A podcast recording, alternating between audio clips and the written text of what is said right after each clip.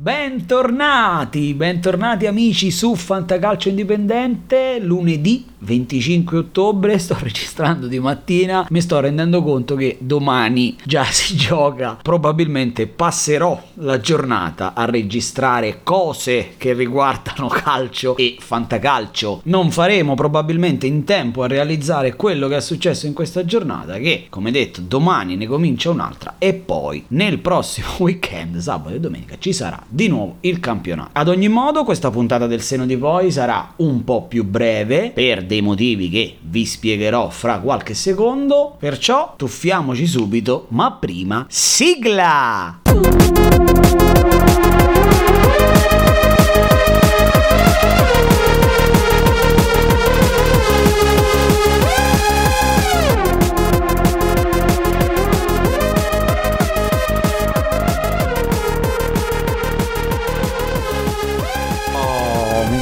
Dispiacerà un giorno quando dovrò cambiare la sigla perché dovete sapere che nel canale Telegram di Fantacalcio Indipendente c'è una sorta di promessa fatta ad un utente che saluto, ciao Salvatore, il quale si è lamentato un po', non so perché, della sigla che io trovo bellissima, mi ha chiesto di cambiarla, abbiamo fatto questo accordo che al raggiungimento di 100 follower su Instagram cambierò la sigla e la sceglierà lui, ovviamente per una sola puntata, poi qui comando io, il podcast è mio, caro Salvatore, quindi va bene tutto, ma qui faccio il cazzo che mi pare. Dunque, la puntata sarà più corta, come vi dicevo, perché innanzitutto non ho avuto modo di vedere questo weekend tutte le partite, perché come chi ascolta le varie puntate saprà, perché ho sparpagliato questa informazione, non mi ricordo neanche io in quale registrazione, mi è toccato lavorare non solo di sabato, che per me è un giorno lavorativo normale, ma questo weekend anche di domenica, quindi di fatto oltre alle partite del venerdì Torino-Genoa e Sampdoria-Spezia oltre a quel poco che sono riuscito a vedere sabato ieri mi sono perso tutta la parte iniziale ho guardato solo un'oretta diciamo così di Fiorentina Cagliari e Verona Lazio la parte finale l'ultimo quarto d'ora di Roma-Napoli partita che comunque rivedrò in differita forse già stasera e naturalmente poi sono riuscito a guardare Inter-Juventus. L'altro motivo è legato al fatto che c'è poco tempo per me per registrare e quindi preferisco dedicare più tempo all'analisi dei consigli per i nomi da darvi per il prossimo turno che saranno disponibili già a partire da stasera. Dunque dunque, consueta premessa legata al fantacalcio, come è andato fantacalcio indipendente in questa giornata? Diciamo che il venerdì mi aveva un po' spento il sorriso perché pronti via. Da un lato aveva segnato destro che era il calciatore sconsigliato, lo so, mea culpa, vi chiedo scusa, è stato un errore di presunzione mio, non capiterà più, ho voluto strafare, ho dato troppa fiducia alla difesa del Torino, un attaccante teoricamente non andrebbe mai sconsigliato perché è quello che ha più possibilità di segnare. E comunque un Mattia Destro, ho letto in giro paragoni onestamente un po' esagerati con mostri sacri come Lewandowski e qualcun altro, però i numeri vanno rispettati, i numeri sono quelli e quindi è stata una una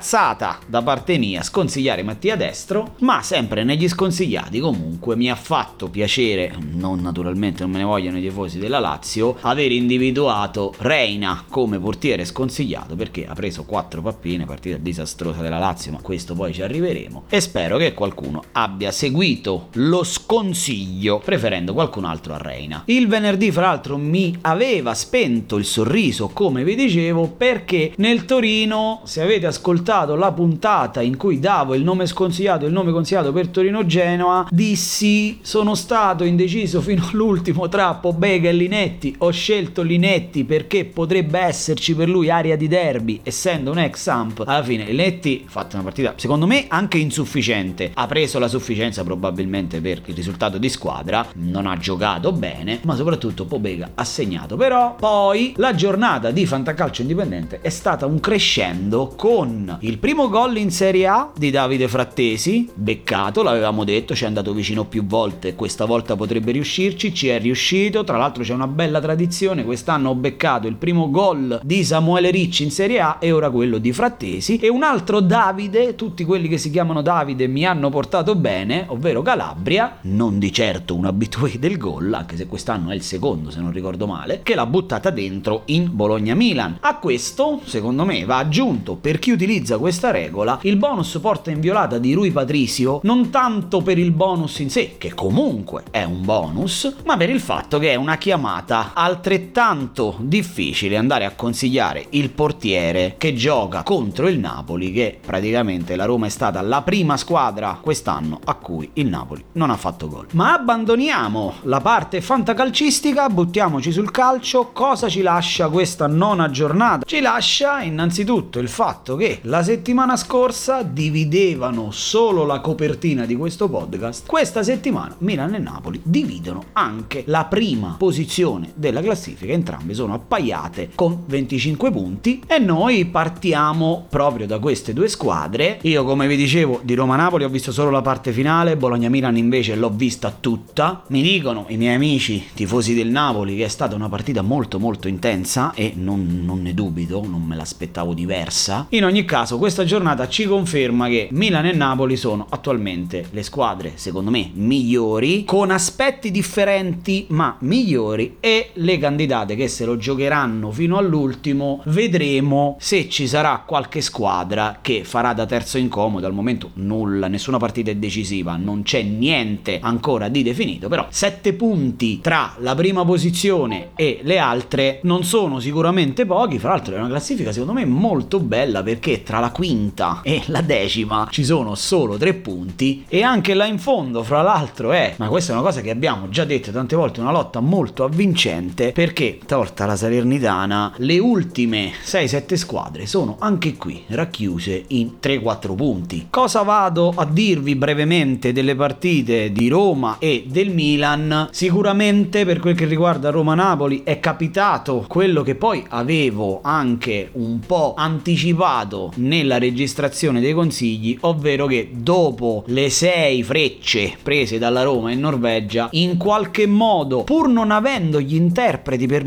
parcheggiare il pullman, cosa che Mourinho ci ha abituato a vedere con l'Inter, ma con l'Inter era un'altra squadra, c'era Samuel, c'era Cordoba, insomma c'era gente di altra caratura, pur non avendo comunque questi interpreti ci sarebbe stata un bel po' di attenzione in più alla fase difensiva e infatti nell'ultimo quarto d'ora 20 minuti che ho visto, sarà la fase finale della partita, ho visto una Roma con un baricentro una quindicina ventina di metri più basso e una distanza minore tra le linee di difesa e centrocampo, soprattutto giocavano molto più schiacciate. Questo sicuramente sarà stato merito del Napoli, che secondo me nel centrocampo ha il suo miglior reparto al momento. Però era un po' scontato che José Mourinho desse una rilevanza molto molto importante alla fase difensiva, perché insomma, parte col Napoli avrebbe rischiato l'imbarcata viste le caratteristiche dei giocatori, però per la Roma secondo me in questa partita era fondamentale non perdere. Napoli che ora col calendario avrà una buona chance di mettere dentro 6 punti dovendo affrontare il Bologna e la Salernitana. Poi comincerà un mese di novembre un po' più complicato e impegnativo, dovrà affrontare il Verona, dovrà affrontare l'Inter, dovrà affrontare la Lazio, tutte e tre nel mese di novembre e lì insomma cominceremo a vedere cosa vorrà fare il Napoli di Spalletti. Anche del Milan ho visto la partita, tra l'altro credo non sia mai successo che in una sola partita al fantacalcio un giocatore riuscisse a fare autogol, assist e gol. Sto parlando di Zlatan, una partita incredibile. Il Bologna sembrava morto dopo il primo tempo. È riuscito, nonostante l'inferiorità numerica, a rimettersi in partita. Poi c'è stata l'espulsione di Soriano e chiaramente il Milan ci ha creduto. Ha trovato il classico gol da fuori e poi ha messo il punto esclamativo col gol del 4-2. La partita, diciamo, io non avevo tanti dubbi che il Milan potesse vincerla. Sicuramente avrebbe sofferto il fatto che il Bologna gioca molto coperto ultimamente, però io continuo a vedere questa tendenza, questa piccola macchia, no? Sai come quando vai a dormire sempre col mal di testa, ti svegli sempre col mal di testa, c'è sempre sta cosa che dici ma che è sto mal di testa? Vero le assenze, vero i tanti impegni, vero comunque il morale un po' basso per via della Champions, però anche quando c'erano i calciatori che ieri non c'erano, fondamentali, Brian Diaz, eccetera, eccetera, e anche quando non c'era la Champions, io ho visto e continuo a sottolinearla questa tendenza del Milan. Non so se a sottovalutare, non credo che a certi livelli si possa sottovalutare un avversario, però forse a piacersi un po' troppo e giocare quindi con un po' di sufficienza. È capitato con lo Spezia, è capitato col Venezia, col Bologna ha fatto la stessa cosa, col Verona ha fatto la stessa cosa. È un aspetto che finora non ha influito sui punti, sui risultati, però prima o poi potrebbe capitare. Abbandoniamo le posizioni di testa, vi parlo delle due partite che ho visto più di altre, poi chiuderò con Inter Juventus, che sono Fiorentina Cagliari e Verona Lazio, brevemente sulla Fiorentina perché il Cagliari onestamente non era un banco di prova. Mi ha fatto piacere vedere dal primo minuto Youssef Malè, calciatore consigliato, esordio da titolare per lui in Serie A. È un calciatore su cui se si lavora si può tirare fuori qualcosa di buono. Ieri ha fatto due tiri da fuori, uno dei quali molto insidioso, però ha lavorato tanto per la squadra, ha recuperato palloni. Secondo me è un calciatore che in qualche modo italiano dovrebbe sfruttare di più. Come vi dicevo, il Cagliari non è un banco di prova. Immaginavo che Mazzari, fra l'altro, ieri ogni volta che lo inquadravano si stava lamentando non so di cosa, onestamente. In ogni caso la partita ha fatto più parlare per la Cherel sul calcio di rigore, i fantallenatori sono in allarme perché pare Vlaovic non sia più il rigorista della Fiorentina, ma Dusan Vlaovic poi in questa partita che ripeto la Fiorentina ha dominato, segnato subito, controllato e è stata anche brava a risparmiare energie perché questo aspetto se vi ricordate l'avevamo messo in evidenza. La Fiorentina sembrava non riuscire a controllarsi sembrava voler riproporre lo stesso gioco alla stessa intensità dal primo al 95esimo qui ha trovato il primo ha trovato il secondo poi ha controllato la partita risparmiando energie anche perché ci sarà Lazio-Fiorentina questo turno infrasettimanale. Vi dicevo del rigore Biraghi l'ha tirato non si è capito perché si era sotto la Fiesole poi italiano in conferenza stampa ha detto no ma i giocatori decidono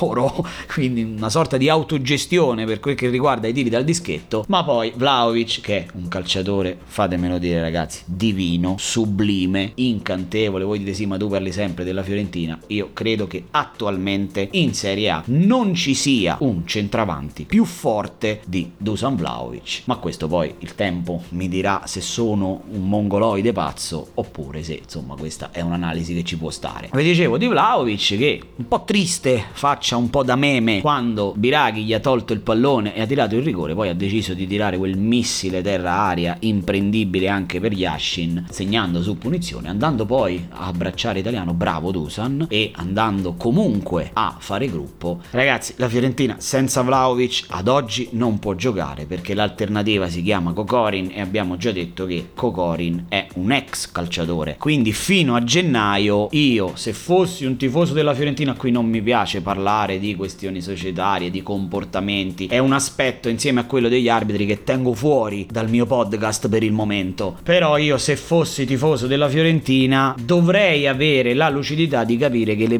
prestazioni e i punti che la Fiorentina metterà dentro di qui fino a gennaio o eventualmente fino a fine anno transiteranno tanto per i piedi di Vlaovic. Poi magari dal calciomercato quando verrà, verrà venduto lo voglio insultare, lo voglio offendere, non lo so, io lo applaudirei a vita, ma questo è il mio pensiero. Però credo che in questo momento ci sia bisogno che la piazza sostenga il calciatore serbo. Detto questo, Verona Lazio, anche qui avevamo sconsigliato Reina, Verona terzo miglior attacco del campionato, viaggia una media spaventosa di quasi 3 gol a partita, ovviamente mi riferisco dal periodo in cui è arrivato Tudor, il Verona partito ricordiamocelo con Di Francesco, ma soprattutto il Verona è stato padrone del campo dal primo al novantesimo. Ed è questa la situazione che forse mi fa piacere per il Verona e per i tifosi del Verona, ma fossi nei tifosi della Lazio è questa la cosa che mi preoccuperebbe. Per quanto superiore si sia dimostrato l'avversario, la Lazio di fatto non ha creato pericoli rilevanti, non mi ha mai dato la sensazione di poter in qualche modo riprendere la partita. Complimenti a Igor Tudor, io francamente non l'avevo mai visto giocare così, non l'avevo mai visto proporre queste cose né nell'Adiux Spalato, ma neanche in quel breve interregno che lui ha avuto alla Juventus, ma devo dire un allenatore da tenere d'occhio e a questo punto il Verona Verona, se dovesse continuare nelle prossime partite, diventa una osservata speciale per il fantacalcio, perché veramente, al di là adesso di Simeone, ma tanti tanti bonus e tanti tanti buoni voti. E prima di passare alla chiusura dedicata al derby d'Italia, solo perché naturalmente è una delle partite che ho visto per intero, piccolo breve accenno sulla parte più avvincente di questo campionato, ovvero la lotta per non retrocedere. Allora, partiamo dal presupposto che, come vi dicevo, la Salernitana è un po' indietro, io rivoglio Fabrizio Castori, immaginavo le difficoltà, ma poi il mio pensiero è questo come si fa? Lascio da parte i sentimentalismi perché la riconoscenza è una roba che probabilmente nel calcio trova poco, pochissimo spazio. Però già hai una squadra palesemente, ora non voglio usare termini forti perché non è nel mio stile, ma tra l'altro per me se giochi in Serie A, insomma, a quel livello ci sei arrivato, ci sei, un motivo ci sarà. Diciamo, non ti viene regalata, ecco, la Serie A non si regala a nessuno. Però già hai una squadra con un livello un po' forse inadatto, inadeguato, c'è ancora un gap forte da colmare per poter giocare in Serie A con quegli elementi. Hai provato a colmare questo gap con acquisti d'esperienza e di livello come Frank Ribery. Perché mandare via Castori? Che ti ha portato in Serie A, ma questo abbiamo detto, la riconoscenza non ce ne frega un cazzo. Tralasciamo questo aspetto perché mandare via un allenatore che stava iniziando a trovare la quadra, veniva da una vittoria casalinga, la prima contro il Genoa poi ha perso con lo Spezia in rimonta, ma ci può stare, diamogli un poco di tempo. Poi chiami Colantuono che, insomma ragazzi, fermo da tanto tempo. Fra l'altro sono usciti un po' di articoli strani, ho letto, adesso li andrò ad approfondire, però pare che Colantuono sia stato chiamato perché c'era una sorta di credito che l'allenatore vantava con Fabiani, che è il DS della Salernitana e quindi come sorta di pagamento di sto credito è stato chiamato a sostituire Castori, insomma, cose, per me la, l'osservazione nasce e muore qui, mi riservo di andare a verificare, di cercare di capirci di più, ma resta incomprensibile. Con tanta gente che avrebbe potuto chiamare, ecco, Davide Nicola, che ha salvato il Crotone tanti anni fa, che è un allenatore che in certe situazioni dà il meglio di sé e soprattutto un allenatore che è abituato a lavorare con un materiale un po' sottomedia per la Serie A. No, tu vai a chiamare Colantuono, faccio fatica a capirlo, credo ci vorrà un po' di tempo tempo naturalmente prima che un allenatore possa metterci del suo, io credo che questo tempo con l'Antuono se lo giocherà presto, insomma ve l'avevo già preannunciato, non manca tanto, e me lo auguro, al fatto che Fabrizio Castori venga richiamato dalla Salernitana. Ad ogni modo, tolta la Salernitana, lì dietro è una lotta molto avvincente, Genoa, Cagliari e Salernitana attualmente sarebbero retrocesse, i valori più o meno sono quelli, il Venezia e lo Spezia li vedo meglio, Vedremo. È una lotta che può coinvolgere anche altre squadre, secondo me, ma questo lo vediamo. L'Empoli al momento e lo stesso Bologna sono più su, la classifica è corta, però resta secondo me una lotta quest'anno molto molto bella. E si chiude con il derby d'Italia, partita veramente brutta, di una noia mortale, ma questo insomma me lo aspettavo e l'avevo anche detto nella registrazione. Un punto che forse accontenta di più la Juventus per come si era messa la partita, ma che probabilmente serve a poco ad entrambe in questo momento. Voglio però soffermarmi, come sempre, sull'aspetto tattico, perché in questa partita si è visto da un lato la mano, tra virgolette, e ora vi spiego perché, di Allegri che almeno a livello tattico sta cercando di metterci del suo. Ha cambiato la formazione facendo storcere il naso a molti sostenitori della Juventus perché non aveva bisogno di attaccare l'Inter in ampiezza come fatto contro la Roma, ma aveva bisogno di più alternative nel mezzo. Ecco perché la scelta di Kulusevski che di fatto fino a quando è stato in campo o comunque per tutto il primo tempo è stato attaccato a Brozovic per di schermare l'uscita palla al piede dalla difesa dei nerazzurri. Questa cosa era in parte riuscita anche grazie al lavoro di Bernardeschi. Poi l'episodio ha smosso un po' tutto. Bernardeschi si è fatto male alla spalla, stava fuori dal campo. In quel frangente l'Inter ha trovato il vantaggio. Poi Allegri si è ritrovato a mettere Bentancur che non è capace di fare il lavoro che gli faceva Bernardeschi e quindi la Juventus ha vissuto questa fase di appunto apnea della partita dove a parte qualche folata ha creato pochi pericoli all'Inter. Io onestamente ho visto un Inter quasi mai in difficoltà, addirittura nella fase iniziale del secondo tempo Bastoni cominciava a fare l'uomo in più a centrocampo, si metteva sulla linea dei centrocampisti e andava ad impostare l'Inter, insomma ha potuto difendere tranquillamente in due dietro. Poi ha messo dentro Allegri, Di Bala e Chiesa, la situazione è un po' cambiata, la Juventus ha trovato il pareggio sul rigore, però ecco la riflessione che volevo fare è proprio che abbiamo secondo me assistito allo scenario che mette più in difficoltà la Juve, ovvero quando passa in svantaggio. Era capitato contro l'Empoli, poi la partita la Juve l'ha persa, certo lì c'è l'attenuante, se n'era appena andato Ronaldo, la squadra era scioccata, bla bla bla bla, ma poi diremo anche due parole sulla questione Ronaldo perché c'è stata un'intervista molto interessante di Bonucci che secondo me lascia adito a molte riflessioni. E la stessa cosa, andare in svantaggio, è capitata ieri contro l'Inter. La sensazione che io ho avuto è che la Juventus quando va sotto fa veramente, veramente tanta fatica a reagire e a riprendere la partita. Ieri, almeno questa è stata la mia sensazione, se non ci fosse stato il rigore, tant'è che Simone Inzaghi l'ha detto, forse con altri toni, però ha detto è l'unico modo in cui potevano segnare, in realtà è stato così. Ieri se non avesse regalato il rigore alla Juventus, probabilmente la partita sarebbe stata portata a casa dai nerazzurri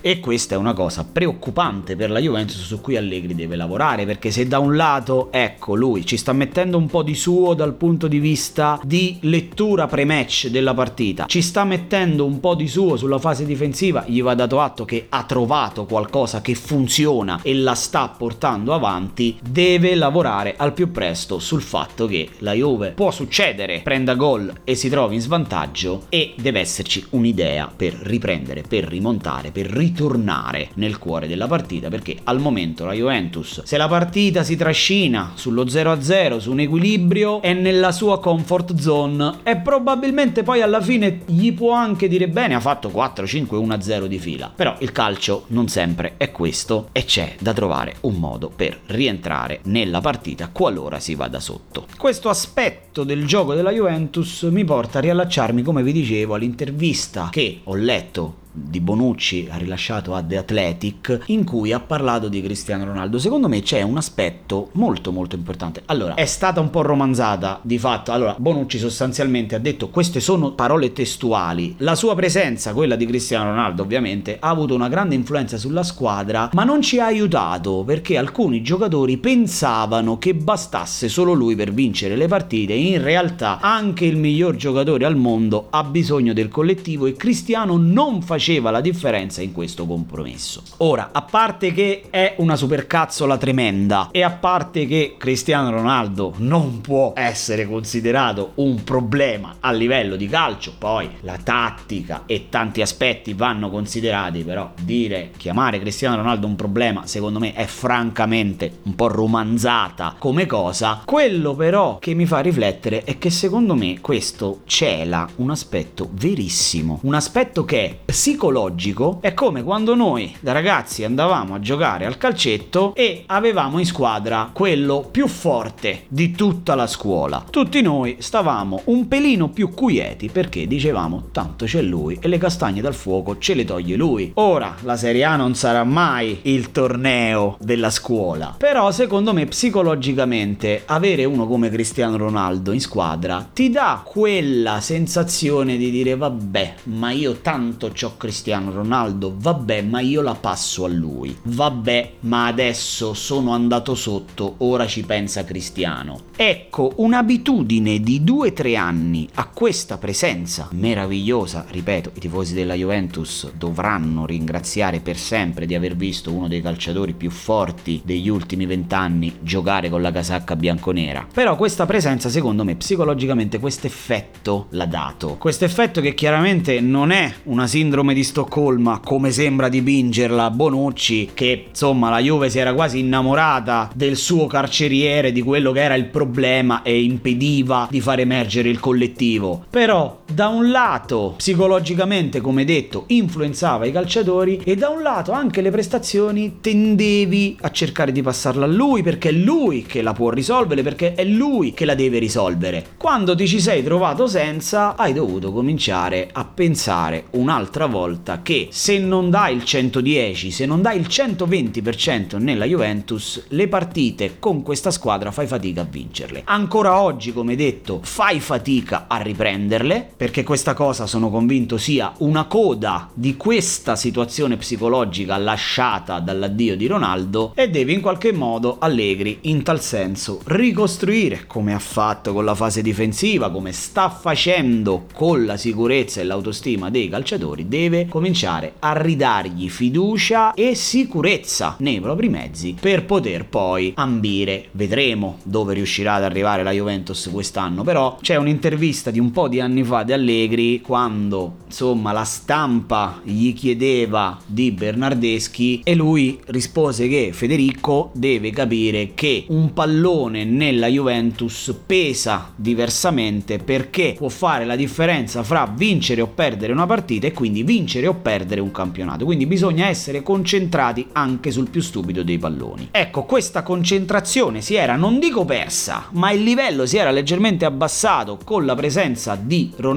del giocatore più forte della squadra, e ora Allegri deve lavorare per rialzare questo livello massimo di concentrazione della squadra. Cosa dire invece dell'Inter? Mi ha fatto una buona impressione, anche qui volevo vederla dopo una sconfitta, in realtà c'è tanto da lavorare mentalmente, la squadra non ho capito francamente il cambio, sicuramente Calanoglu era stanco, poverino, ti giri, vedi Gagliardini e Vesino, non hai tante soluzioni, Vidal probabilmente sarebbe stata una scelta migliore, ma aveva l'influenza. Quel che è certo è che se rispetto a Conte Simone Inzaghi ha alzato un po' il baricentro dell'azione, c'è comunque questa spada di Damocle sulla testa dell'Inter legata all'aspetto psicologico, ma mi riserverò di osservarla meglio e poi di dire più approfonditamente la mia. Quel che è certo che nell'economia della partita, quando è uscito Calanoglu ed è entrato Gagliardini per caratteristiche dei calciatori, quindi non sto dicendo che Gagliardini è uno scappato di casa, però per caratteristiche l'Inter si è abbassata. Si è abbassata tanto perché Gagliardini dà il meglio di sé, quei 20-25 metri più indietro rispetto a Calanoglu. Questa cosa complice l'ingresso in campo poi di Chiesa e di Bala ha fatto sì che la Juve trovasse un po' di pericolo in più, un po' di continuità in più e pareggiasse la partita. Non gliene faccio una colpa a Simone Inzaghi, però l'aspetto della rosa, secondo me, l'Inter come profondità della rosa è quella messa peggio tra le prime 4 o 5. Detto ciò, ragazzi, io vi saluto, vi ringrazio per l'ascolto, vi ricordo che già nella giornata di oggi, lunedì 25 ottobre, cominceranno a comparire i consigli per la decima giornata che vi ricordo comincia domani. Io vi aspetto sul canale Telegram, vi aspetto su Instagram, vi aspetto su Facebook. Ciao a tutti e grazie.